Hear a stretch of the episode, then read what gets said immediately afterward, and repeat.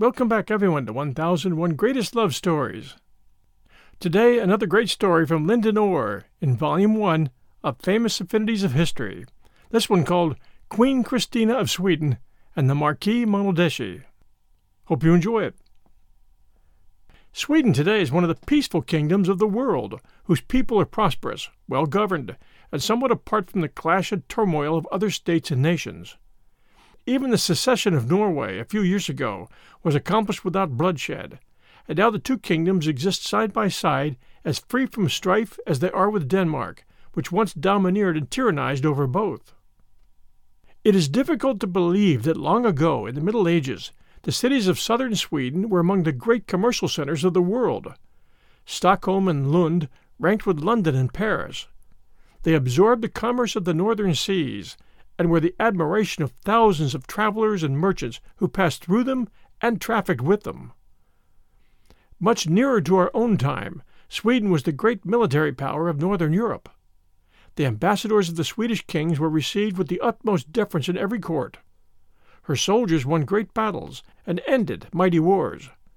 The England of Cromwell and Charles II was unimportant and isolated in comparison with this northern kingdom which could pour forth armies of gigantic blond warriors headed by generals astute as well as brave. It was no small matter, then, in 1626, that the loyal Swedes were hoping that their queen would give birth to a male heir to succeed his splendid father, Gustavus Adolphus, ranked by military historians as one of the six great generals whom the world had so far produced. The queen, a German princess of Brandenburg, had already borne two daughters, who died in infancy. The expectation was widespread and intense that she should now become the mother of a son, and the king himself was no less anxious. When the event occurred, the child was seen to be completely covered with hair, and for this reason the attendants at first believed that it was the desired boy. When their mistake was discovered, they were afraid to tell the king, who was waiting in his study for the announcement to be made. At last, when no one else would go to him, his sister, the Princess Caroline, volunteered to break the news. Gustavus was in truth a chivalrous, high bred monarch. Though he must have been disappointed at the advent of a daughter, he showed no sign of dissatisfaction or even of surprise, but rising, he embraced his sister, saying, Let us thank God. I hope this girl will be as good as a boy to me. May God preserve her now that he has sent her. It is customary at almost all courts to pay less attention to the birth of a princess than to that of a prince, but Gustavus displayed his chivalry toward this little daughter, whom he named Christina. He ordered that the full royal salute should be fired in every fortress of his kingdom, and that displays of fireworks, balls of honor, and court functions should take place, for, as he said, this is the heir to my throne. And so from the first he took his child under his own keeping and treated her as if she were a much loved son as well as a successor. He joked about her looks when she was born, when she was mistaken for a boy. She will be clever, he said, for she has taken us all in. The Swedish people were as delighted with their little princess as were the people of Holland when the present Queen Wilhelmina was born, to carry on the succession of the House of Orange. On one occasion, the king and the small Christina, who were inseparable companions, happened to approach a fortress where they expected to spend the night. The commander of the castle was bound to fire a royal salute of fifty cannon in honor of his sovereign, yet he dreaded the effect upon the princess of such a roaring and bellowing of artillery. He therefore sent a swift horseman to meet the royal party at a distance and explain his perplexity. Should he fire these guns or not? Would the king give an order? Gustavus thought for a moment, and then replied, my daughter is the daughter of a soldier, and she must learn to lead a soldier's life. Let the guns be fired. The procession moved on. Presently fire spurted from the embrasures of the fort, and its batteries thundered in one great roar. The king looked down at Christina. Her face was aglow with pleasure and excitement. She clapped her hands and laughed, and cried out, More bang! More! More! More! This is only one of a score of stories that were circulated about the princess, and the Swedes were more and more delighted with the girl who's to be their queen. Somewhat curiously, Christina's mother, Queen Maria, cared little for the child, and in fact came at last to detest her almost as much as the king loved her. It is hard to explain this dislike. Perhaps she had a morbid desire for a son and begrudged the honors given to a daughter. Perhaps she was a little jealous of her own child, who took so much of the king's attention. Afterward, in writing of her mother, Christina excuses her and says quite frankly, She could not bear to see me because I was a girl, and an ugly girl at that. And she was right enough, for I was as tawny as a little Turk. This candid description of herself is hardly just. Christina was never beautiful, and she had a harsh voice. She was apt to be overbearing, even as a little girl. Yet she was a most interesting child, with an expressive face, large eyes, an aquiline nose, and the blond hair of her people. There was nothing in this to account for her mother's intense dislike for her. We'll return with our story right after these sponsor messages. And now back to our story. It was currently reported at the time that attempts were made to maim or seriously injure the little princess. By what was made to seem an accident, she would be dropped upon the floor, and heavy articles of furniture would somehow manage to strike her. More than once a great beam fell mysteriously close to her, either in the palace or while she was passing through the streets. None of these things did her serious harm, however. Most of them she luckily escaped, but when she had grown to be a woman, one of her shoulders was permanently higher than the other. I suppose, said Christina, that I could be straightened if I would let the surgeons attend to it but it isn't worth while to take the trouble. When Christina was four, Sweden became involved in the Great War that had been raging for a dozen years between the Protestant and Catholic states of Germany. Gradually, the neighboring powers had been drawn into the struggle, either to serve their own ends or to support the faith to which they adhered. Gustavus Adolphus took up the sword with mixed motives, for he was full of enthusiasm for the imperiled cause of the Reformation, and at the same time he deemed it a favorable opportunity to assert his control over the shores of the Baltic. The warrior king summoned his army and prepared to invade Germany. Before departing, he took his little daughter by the hand and led her among the assembled nobles and councillors of state. To them he entrusted the princess, making them kneel and vow that they would regard her as his heir, and, if aught should happen to him, as his successor.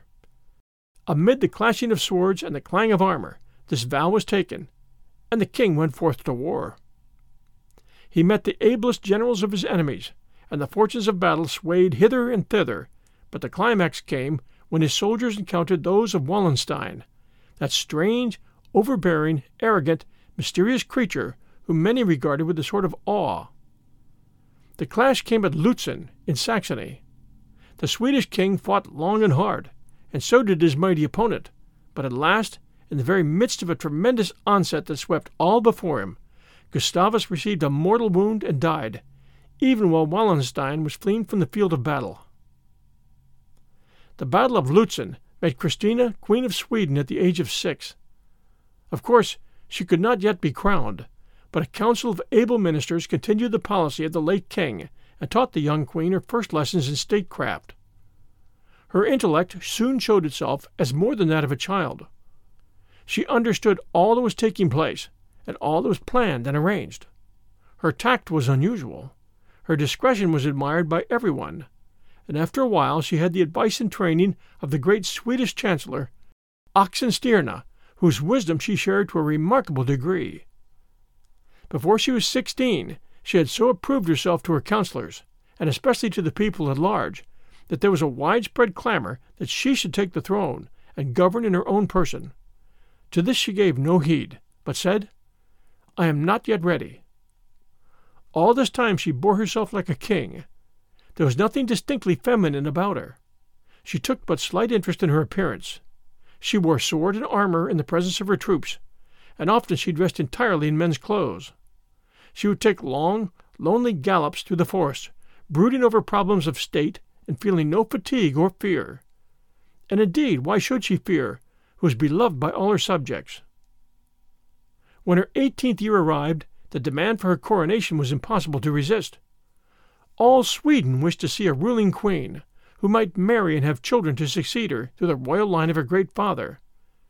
Christina consented to be crowned, but she absolutely refused all thought of marriage. She had more suitors from all parts of Europe than even Elizabeth of England. But, unlike Elizabeth, she did not dally with them, give them false hopes, or use them for the political advantage of her kingdom. At that time Sweden was stronger than England, and was so situated as to be independent of alliances. So Christina said in her harsh, peremptory voice, I shall never marry, and why should you speak of my having children? I am just as likely to give birth to a Nero as to an Augustus. Having assumed the throne, she ruled with a strictness of government such as Sweden had not known before. She took the reins of state into her own hands and carried out a foreign policy of her own, over the heads of her ministers, and even against the wishes of her people.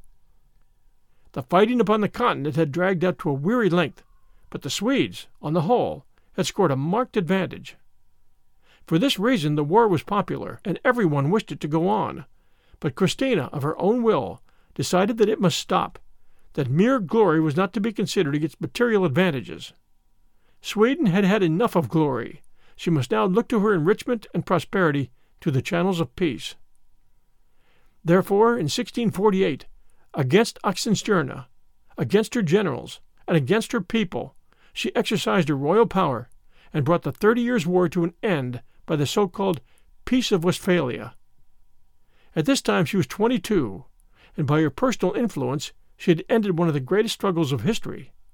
Nor had she done it to her country's loss. Denmark yielded up rich provinces, while Germany was compelled to grant Sweden membership in the German Diet. Then came a period of immense prosperity through commerce, through economies in government, through the improvement of agriculture and the opening of mines.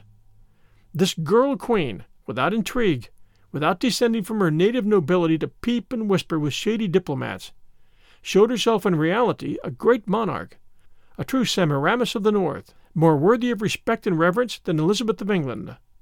She was highly trained in many arts. She was fond of study, spoke Latin fluently, and could argue with Salmasius, Descartes, and other accomplished scholars without showing any inferiority to them. She gathered at her court distinguished persons from all countries. She repelled those who sought her hand, and she was pure and truthful and worthy of all men's admiration. Had she died at this time, history would rank her with the greatest of women sovereigns. Naudé, the librarian of Cardinal Mazarin, wrote of her to the scientist Gassendi in these words To say truth, I am sometimes afraid lest the common saying should be verified in her, that short is the life and rare the old age of those who surpass the common limits. Do not imagine that she is learned only in books, for she is equally so in painting, architecture, sculpture, metals, antiquities, and all curiosities. There is not a cunning workman in these arts but she has him fetched. There are as good workers in wax and in enamel, engravers, singers, players, dancers, here as will be found anywhere. She has a gallery of statues, bronze and marble, medals of gold, silver, and bronze, pieces of ivory, amber, coral, worked crystal, steel mirrors, clocks and tables, bas reliefs, and other things of kind. Richer have I never seen, even in Italy. Finally, a great quantity of pictures. In short, her mind is open to all impressions. But after she began to make her court a sort of home for art and letters, it ceased to be the sort of court that Sweden was prepared for. Christina's subjects were still rude and lacking in accomplishments. Therefore, she had to summon men of genius from other countries, especially from France and Italy. Many of these were illustrious artists or scholars, but among them were also some who used their mental gifts for harm. Among these latter was a French physician named Bourdelot, a man of keen intellect, of winning manners, and of a profound cynicism, which was not apparent on the surface, but the effect of which last lasting. To Bourdelot we must chiefly ascribe the mysterious change which gradually came over Queen Christina. With his associates he taught her a distaste for the simple and healthy life that she had been accustomed to lead.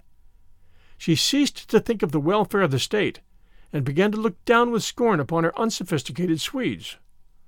Foreign luxury displayed itself at Stockholm, and her palaces overflowed with beautiful things. By subtle means Bourdelot undermined her principles. Having been a Stoic, she now became an Epicurean. she was by nature devoid of sentiment. She would not spend her time in the niceties of love making, as did Elizabeth, but beneath the surface she had a sort of tigerish, passionate nature, which would break forth at intervals, and which demanded satisfaction from a series of favorites. It is probable that Bourdelot was her first lover, but there are many others whose names are recorded in the annals of the time. When she threw aside her virtue, Christina ceased to care about appearances. She squandered her revenues upon her favorites. What she retained of her former self was a carelessness that braved the opinion of her subjects. She dressed almost without a thought, and it is said that she combed her hair not more than twice a month. She caroused with male companions to the scandal of her people, and she swore like a trooper when displeased. Christina's philosophy of life appears to have been compounded of an almost brutal licentiousness, a strong love of power, and a strange, freakish longing for something new.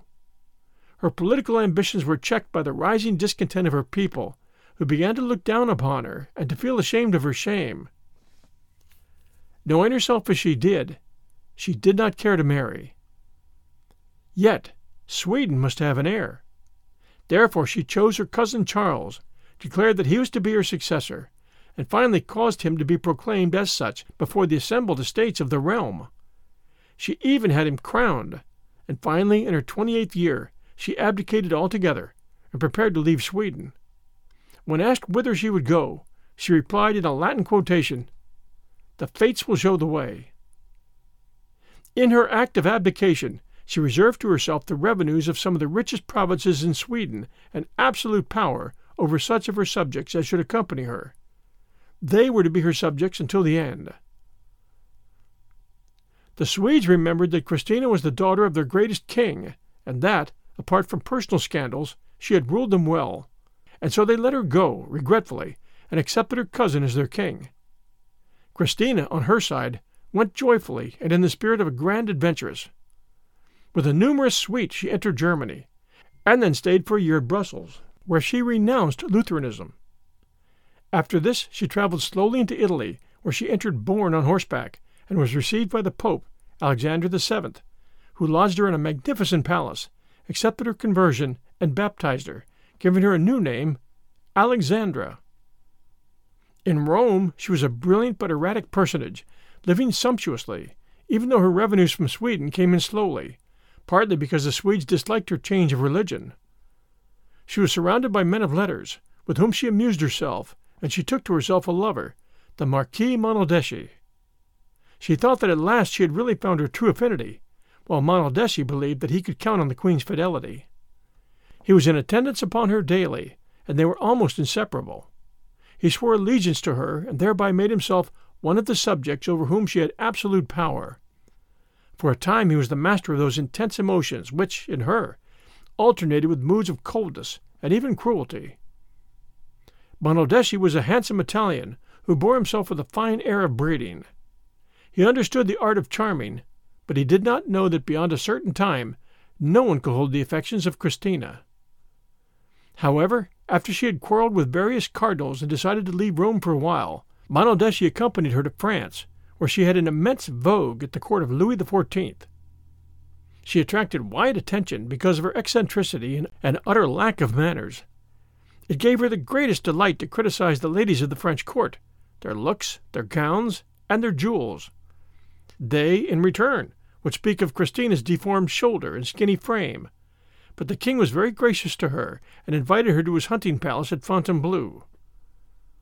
While she had been winning triumphs of sarcasm, the infatuated Monaldeschi had gradually come to suspect, and then to know, that his royal mistress was no longer true to him. He had been supplanted in her favor by another Italian, one Sentinelli, who was the captain of her guard. Monaldeschi took a tortuous and roundabout revenge. He did not let the queen know of his discovery, nor did he, like a man, send a challenge to Sentinelli. Instead, he began by betraying her secrets to Oliver Cromwell, with whom she had tried to establish a correspondence. Again, imitating the hand and seal of Sentinelli, he sent in circulation a series of the most scandalous and insulting letters about Christina. By this treacherous trick he hoped to end the relations between his rival and the Queen. But when the letters were carried to Christina, she instantly recognized their true source. She saw that she was betrayed by her former favorite and that he had taken a revenge which might seriously compromise her. This led to a tragedy, of which the facts were long obscure. They were carefully recorded, however, by the Queen's household chaplain, Father Le Bel, and there's also a narrative written by one Marco Antonio Conti, which confirms the story.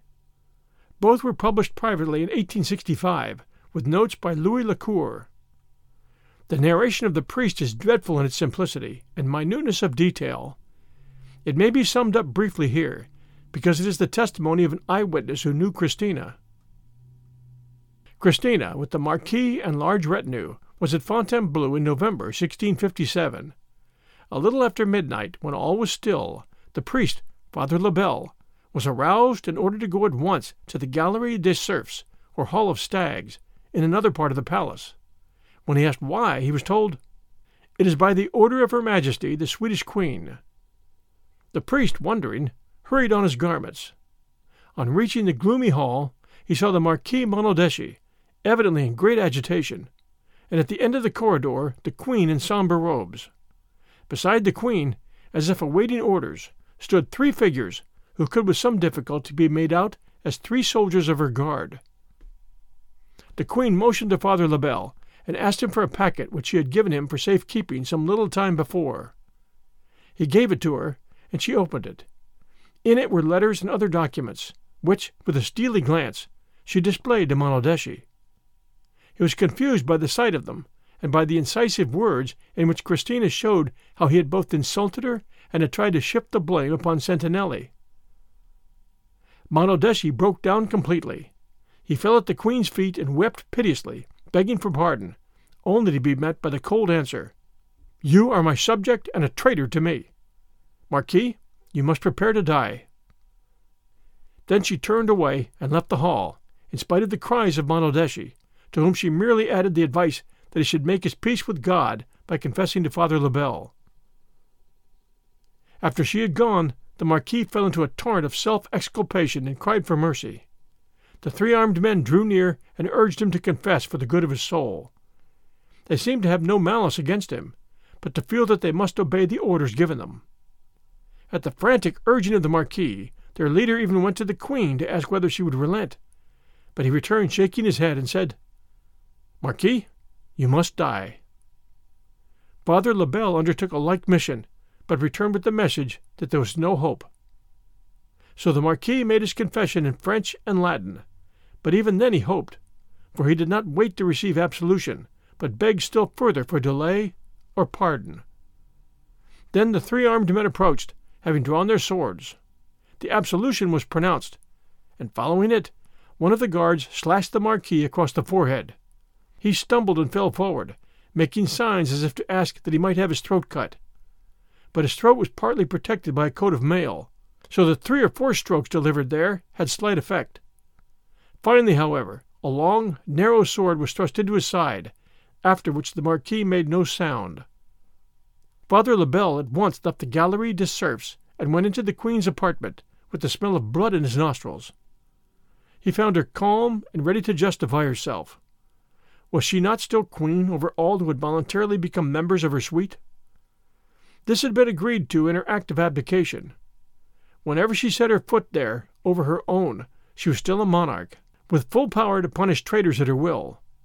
This power she had exercised, and with justice. What mattered it that she was in France? She was queen as truly as Louis XIV was king.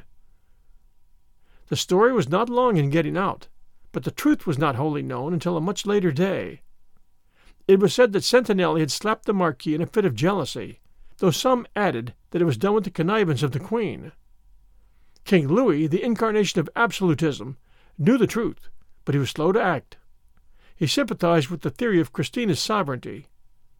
It was only after a time that word was sent to Christina that she must leave Fontainebleau. She took no notice of the order until it suited her own convenience, and then she went forth with all the honors of a reigning monarch. This was the most striking episode in all the strange story of her private life. When her cousin Charles, whom she had made king, died without an heir, she sought to recover her crown. But the estates of the realm refused her claim, reduced her income, and imposed restraints upon her power. She then sought the vacant throne of Poland, but the Polish nobles, who desired a weak ruler for their own purposes, made another choice. So at last she returned to Rome, where the Pope received her with a splendid procession and granted her twelve thousand crowns a year to make up for her lessened Swedish revenue. From this time she lived a life which she made interesting by her patronage of learning and exciting by her rather unseemly quarrels with cardinals and even with the Pope. Her armed retinue marched through the streets with drawn swords and gave open protection to criminals who had taken refuge with her. She dared to criticize the pontiff, who merely smiled and said, She is a woman. On the whole, the end of her life was pleasant. She was much admired for her sagacity in politics.